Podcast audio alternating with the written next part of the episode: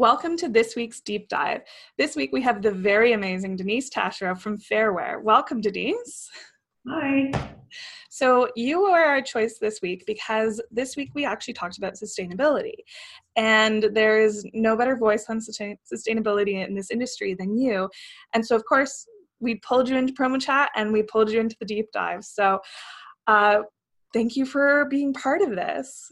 Yeah, no, it was fun, and I, you know, it's it's funny because you hear people talk about promo chat, or I, you know, see it referenced at commonsku events, and I never really knew what it was. I never participated, and you emailed me, and I'm like, sure, I'll do it, and I did a little like research so I didn't screw up and look like the total newbie that I was. But it was a lot of fun, and I totally enjoyed it. So thanks for the ask to get me involved good now we'll just keep bringing you in every week and sort of whenever we cover something or you know just join us every week because it's fun Well, okay, so all of your answers were amazing, and I highly suggest people go back and look at our questions and what Denise was giving you because like I spent way too much time on the Fairware. No, I spent the right amount of time or not mm-hmm. enough time on the Fairware website afterwards going through all their lookbooks and all their strategy and everything else. So, we're going to narrow it down to one question, which was Here's a tough one. Let's say a client requests a product that you know, you just know, will end up in a landfill in less than a year.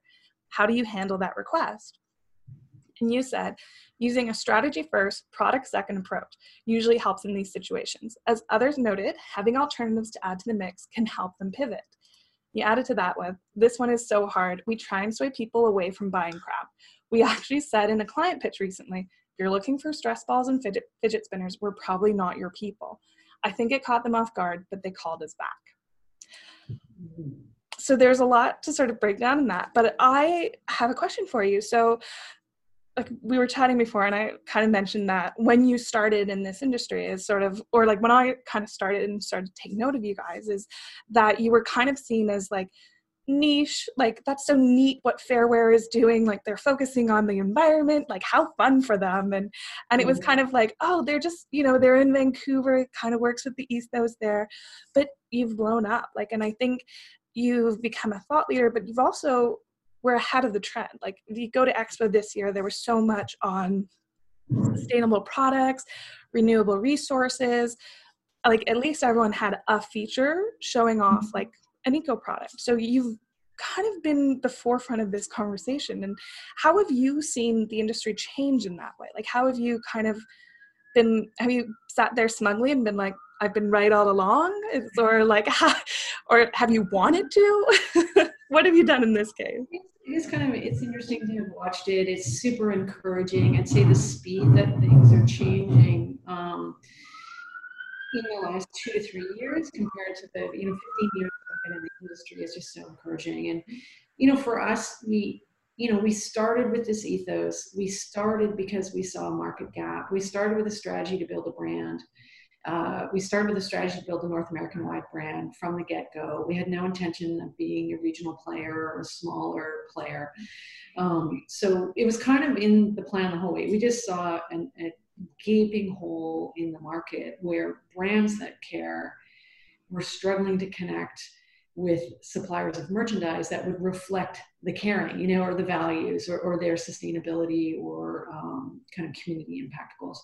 So, you know, that hasn't really changed for us at all. And, and what has changed is it's easier to source product that aligns with that. And um, and it's become easier to have more transparent conversations with suppliers so that we can bring more story um, of where our suppliers and where the manufacturers are in this journey towards more kind of ethical sustainable supply chains so you know in some ways it's gotten easier in in which is awesome but and it means that some of the other players like competitors are kind of catching up or they're there too. And it's this it's this weird sort of tension where we want the industry to move but we want to keep our market differentiation and we want to make sure we're consistently up front. So you know that's something that i've been thinking about a lot. My business partner sarah and i have been chatting about and is sort of my focus for the year is to really start thinking okay what's next in the marketplace? What's next in terms of offerings um, to get back out and, and kind of regain that space a few steps ahead of everyone. So that's really a big focus of ours right now. So it's been interesting to watch how the how the market um, has run. But it, you know, we were talking a little bit earlier. I think one of the funniest things is we felt like people were a little bit like patting us on the heads, like, oh, you're such do gooders, like, you go, girls, and, and kind of thinking we had this little thing out on the West Coast. And, you know, I, I think, you know, within probably six months of launching in Sarah's Garage, we were working with brands like Aveda and Ben and Jerry's. And, you know, we just were keeping kind of quiet about it. And I think people just didn't understand our strategic play and they didn't necessarily understand the market. So they felt like we were niche, but we knew all along that we were in for the long haul and a pretty, um, we were going after big brands and, and it's, and it's worked. Yeah. yeah, no, it's, it's awesome. And it is, you know, at the beginning, you kind of you had this approach of b corp but now i think and i think this is kind of what the industry is missing a little bit is that the request for sustainability has been incredible like usually end user driven it's mm-hmm. not been distributor asked or not all the time supplier pushed and and so it's interesting to see how your client base has changed in that way as well it's sort of like people are going out and saying i don't want plastic crap essentially is like mm-hmm. Mm-hmm.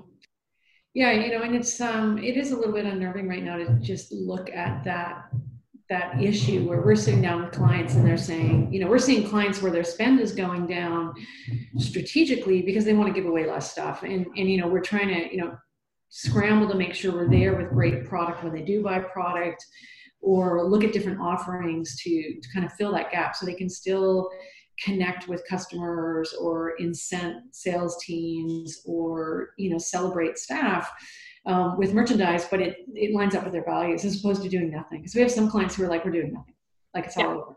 Um, and and you know, you can get scared, you can be defensive, um, you know, and get a little bit hysterical about it, or you can recognize that it's it's the future, and so we need to pivot as an industry, we need to pivot as distributors, and and understand it as the opportunity that it could be, as opposed to the crisis that it could be. And I think you know the um, Elizabeth Segran Fast Company article on stop giving away $20 billion worth of terrible conference crap um, was a moment in time for our industry to take stock. And it was fascinating to see who dove into that conversation in a really mindful, contemplative way to talk about kind of the strategic implications and who panicked and got defensive and was like, well, you know, so yeah. You know, we see that as uh, those are the conversations we need to lean into and those are the conversations we lean into with our clients. And we're not afraid of them. So um, which kind of leads us back to what do you do when somebody says i want a piece of crap to give away and you're kind of the other side of the table being like not that crap. Um, and it you know it is a hard conversation and i think some you know a couple other pe- people that responded to that answer talked about having other products. And I think that's really critical. Like, well, here's what it could look like if you did it differently, or you know, if you didn't want that piece of low cost plastic that's destined for the landfill, like here are some things that might add add value. And, and you know, my initial comment was that the strategy first and product second. I think probably our biggest differentiator in, in how we've shown up in the marketplace is that we, we rarely start with product. Like we, we rarely go to an initial meeting with anything except ourselves and our ideas. And and we do it intentionally. Um, you know i have an anecdote of going into pitch on a contract in vancouver a fairly big contract and our competitor was in the room pitching before us. They had like stacked the meetings and we could kind of hear through the door what they were talking about. And then we could see as they came out and they were like schlepping you know apparel and like all sorts of things. And uh, and we panicked like we are like oh my god like we don't have anything. We're doing this all wrong. And i remember we had an ipad and like i pulled up a bunch of supplier sites and we kind of on in the moment pretended that like this was our approach like we were just going to show product not bring product you know? Yeah. But at the end of the day we walked in there and we're like you know what? Product's easy. Like how, what you're trying to achieve and how we bring in a merchandise collection to help you achieve that is what's hard. And how are you going to distribute it to all these crazy locations you have all over our province and up north is what's hard. And, and how do you leverage your spend to generate savings and efficiency? Like those are the hard conversations. Let's have those. And then let's go into like the product assortment. And I think we've always taken that approach and you know tend, it tends to it tends to work for us and when you take that approach you usually don't um, get backed into that conversation of like stress balls and, and fidget spinners. to kind of show you like what else can you do? It's it's that conversation away from like oh i do t-shirts to i'm yeah. a solutions provider. And we're also really blunt. Like i think if you can just be honest with folks sometimes they're not thinking about it. And um and you know just saying this is a really hard product at end of life. So like if you're giving it away and you know the other example um, would be like beach balls you know classic giveaway summer giveaway and they're you know they're vinyl they're traditionally made offshore um, they're they're often of quality that that they're going to end up burst on the ground of the event that you're at in the moment right so yeah we'll just talk people through that. We'll say, yeah, it's a that's a classic giveaway. Here's some of the risks with that giveaway. Its end of life is it's only landfill. There's no way to recycle that product, and because it's a durable, you know, kind of um, material, when it inevitably gets left behind because it's burst. Um, or because somebody wanted to use it while they were at the you know outdoor movie night, but they didn't really want to take it home.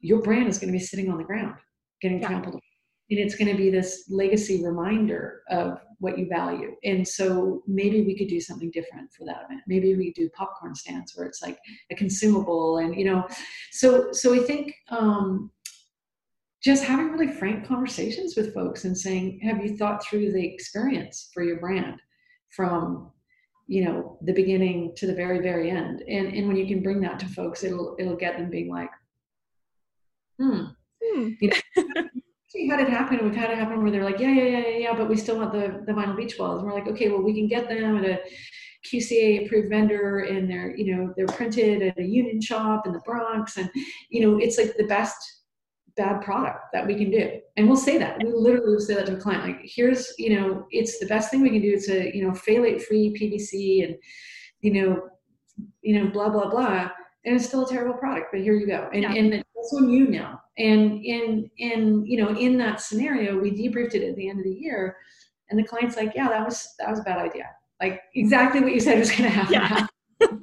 and um and we even gave them like little briefing notes and like here's how you can talk about this you know bad product. Here's the good bits about this bad product. And um, so that they'd have it if people asked about it during the event um, and uh, but you know i think this is just collective learning. And i think it's collective learning with suppliers, with end users, with distributors, and, and I think part of the you know advice I often give to our sales rep and such is just have the courage to have those yeah. conversations. Like yeah. you should have of one of my reps when we said in in a meeting, and you mentioned it in an early treat, where we said, you know, if you want stress balls and fidget spinners, we're probably not your people. And and in like one of our reps was like, wow, I don't know if I would have had the courage to say that. um, and and it's kind of like you know it's a little bit like we are who we are and, and people are going to love us or leave us and and i don't you know we don't want to be a brand that's going to work with folks that push us into selling the kind of product we don't believe in so on some level we have to hold our ground and, and i think that's why i think that's why some of north america's leading sustainable brands call us because because we'll call yeah. them out kind of stuff and we'll talk them out of buying product. And sometimes we don't get a job. They're like you know what? You're right. We're not going to do anything. And and and in those moments it sucks but you know that you're going to be the first callback. Like when they do something when they want to do something and they want to do it right they're going to call you because you've just built enormous trust capital with that client. So it's a bit about being in for the long game right? And um, if you cannot panic about losing the $3000 trinket order um, and play the long game with with your accounts i think it's a it's a good way to go. Yeah no it's it's kind of amazing in that way and like i'm so glad people are following in your footsteps and i hope they do it even more so just because like uh, yeah, I had a conversation with someone recently about being authentic, and and you and Sarah have stayed so authentic to like what it means to be a sustainable, eco-friendly operation and like i've been to your place and down to like your recycling bins. Like you have so many recycling bins and just so like the you've put thought into everything that you do and and in the way that the world is changing in terms of caring we should always be caring about sustainability but caring about that way and then caring about the stuff that we make and the intention behind everything is that it's coming through and hopefully changes more than one person for it. So we don't become an industry of stuff because it takes away the value of us as marketers and brand like brand developers is that you know left breast logo is it's boring and it's not thoughtful. Exactly. You know, and I do. I think that um, you know, you mentioned our office, and I think that's something that Sarah and I really try to communicate is that it's not like it is not just about the product, and I think that's the biggest strategic error that this industry makes, and that suppliers make and that distributors make. And, and in some ways it's like helped us be more successful because you know it literally is not about the product. And and like you have to take a step back and really dig into the entire ethos of your brand and company and your supply chain partners and your client partners. And it's in all that you do. And it's um, you know whether it's the you know for us whether it's the eco stuff we do a lot of work on the social side of sustainability and, and not just the worker rights, but and inclusion and like what does that look like in our in our supply chain um, in our client base in our office uh, yeah. No it's i mean kathy chang has talked about from redwood has talked about this a lot as well is that for her sustainability isn't just having an eco fabric. It's mm-hmm. sustainable labor chain of fair wages, um, reducing waste, uh, you know, recycling water, of kind of looking at everything from the big holistic way is that and that and that's another topic that came up in the chat was about greenwashing of just being like it's eco and it's like without thinking of again the intention behind each thing so mm-hmm. so what sort of research do you do to make sure that it's an eco product like your website is an amazing resource for people looking for different information but so beyond that like what would be one site or one information source that you would suggest? You know i think i mentioned this in the in the in the chat um, although you know i think i did a few tweets where i forgot to put the little hashtag find it they find it. Um, but um, for us, probably like the guiding light is the FTC guidelines on environmental marketing claims. And like, I think that's the most important document for our industry. Um, you know, I've sent snippets of it um, to suppliers when I feel like they're making false claims and just like, hey, just FYI, like your product doesn't comply with FTC guidelines on this. Um, so classic would be somebody making, um, you know, socks from bamboo and you can't make a claim that your socks are bamboo socks. You'd have to say rayon from bamboo and you have to put the, the actual you know chemically formulated textile that is rayon um, and that your input is bamboo and being a little bit more transparent and um, clear about what it is because you know that would be an example out of the ftc guidelines. Um, another one that um, we pay a lot of attention to is recyclability claims. So um, on the recycled content side, you know, that's one thing, but the like this is recycled, like recycle this, um, it's recyclable or it's compostable or it's biodegradable. Um, all of those come with certain sets of um, criteria. In the case of compostability, biodegradability, there's actual standards.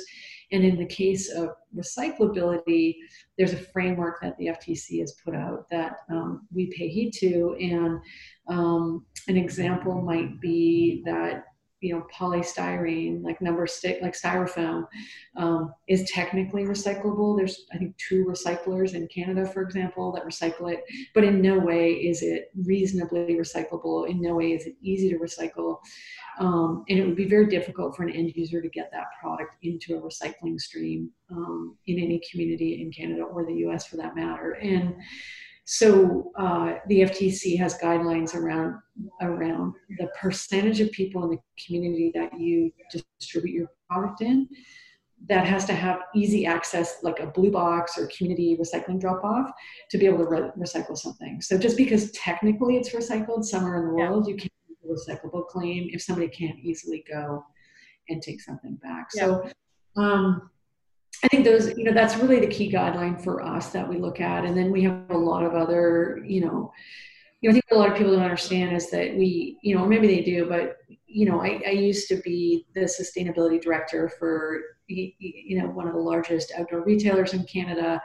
I have a master's of applied science in this stuff. It's been my entire life. Um, it's what my career was before I launched our company. And we hire into our company people who are very, very um, passionate about this. I'm in I'm in um, in Brooklyn right now in New York, and we have staff here, and you know the the um, account manager that we hired in in New York um, comes from sustainable fashion and has worked and kind of dedicated his career to date um, to sustainability and in particular um, in the fashion industry. And, and like that's who we bring in. So our entire company is experts, you know. Yeah. Um, it's all we do, right? So so it's um people are like, oh, how do you, you know, how do you do all this and how do you do research? And it's like, it's just, it's our lives. Like we do it at home and we do it at work and we do it. It's just, it's what we do. So yeah. Um, it's fun for you. And the bonus is it works well for work too. Yeah. And it's, just, it's always been, um, it's how we started the company. We've been doing it for 15 years. So it's, uh, it's not new for us. Yeah.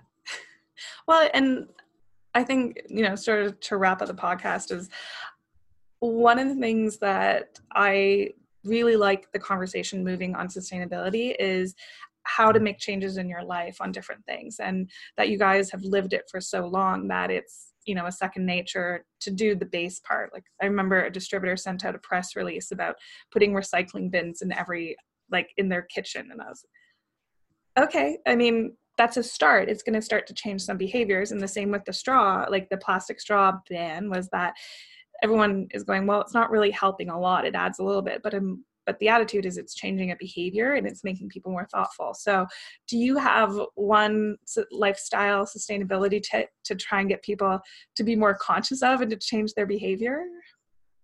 Um, i'm gonna i'm gonna um, hack that question. I do i do have lots of lifestyle behavior change things that i could talk about. Um, and to your point i think they're important but I don't think we're going to recycle our way out of the pickle we're in globally. Um, and I don't think we're going to behavior change our way out of this pickle um, that we're in globally. So if I could wave a magic wand and have everyone do one thing, um, I would be asking business leaders in our industry and owners and uh, employees in every aspect of our industry to get engaged in calls for political action on policy. So I would suggest that you support your local climate strikes. I would suggest that you work at the municipal and state level in the US right now, not federal, um, hopefully federal after November.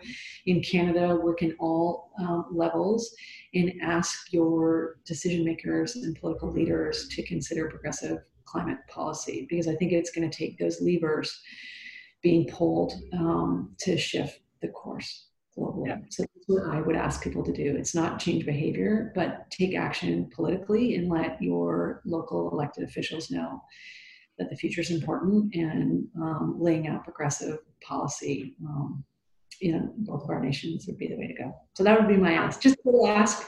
If you want to know how to do it, ask me. Just a tiny little bit. very specific ask you could make. I was thinking like riding a bike, but you've just thrown down the gauntlet for everyone there, Denise. Well done. yeah.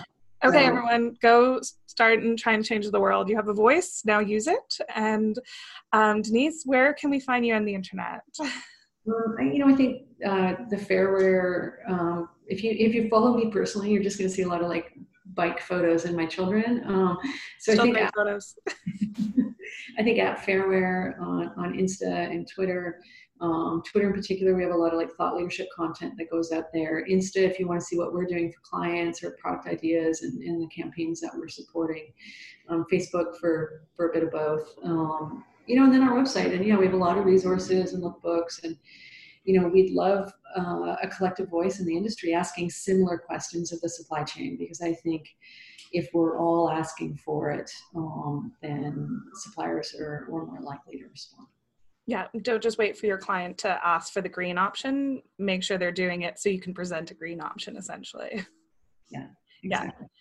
Um, I do second the going to Fairware site. They do have an amazing breakdown for different processes and not just ecological sourcing, but sustainable and what that means entirely. So Thank you, Denise, for joining us. Remember, everyone, to join on Promo Chat every week uh, on Wednesday at 3 p.m. Eastern, noon Pacific. And thank you to our sponsors, Maple Ridge Farms. Thank you, Denise. Thanks. Cheers.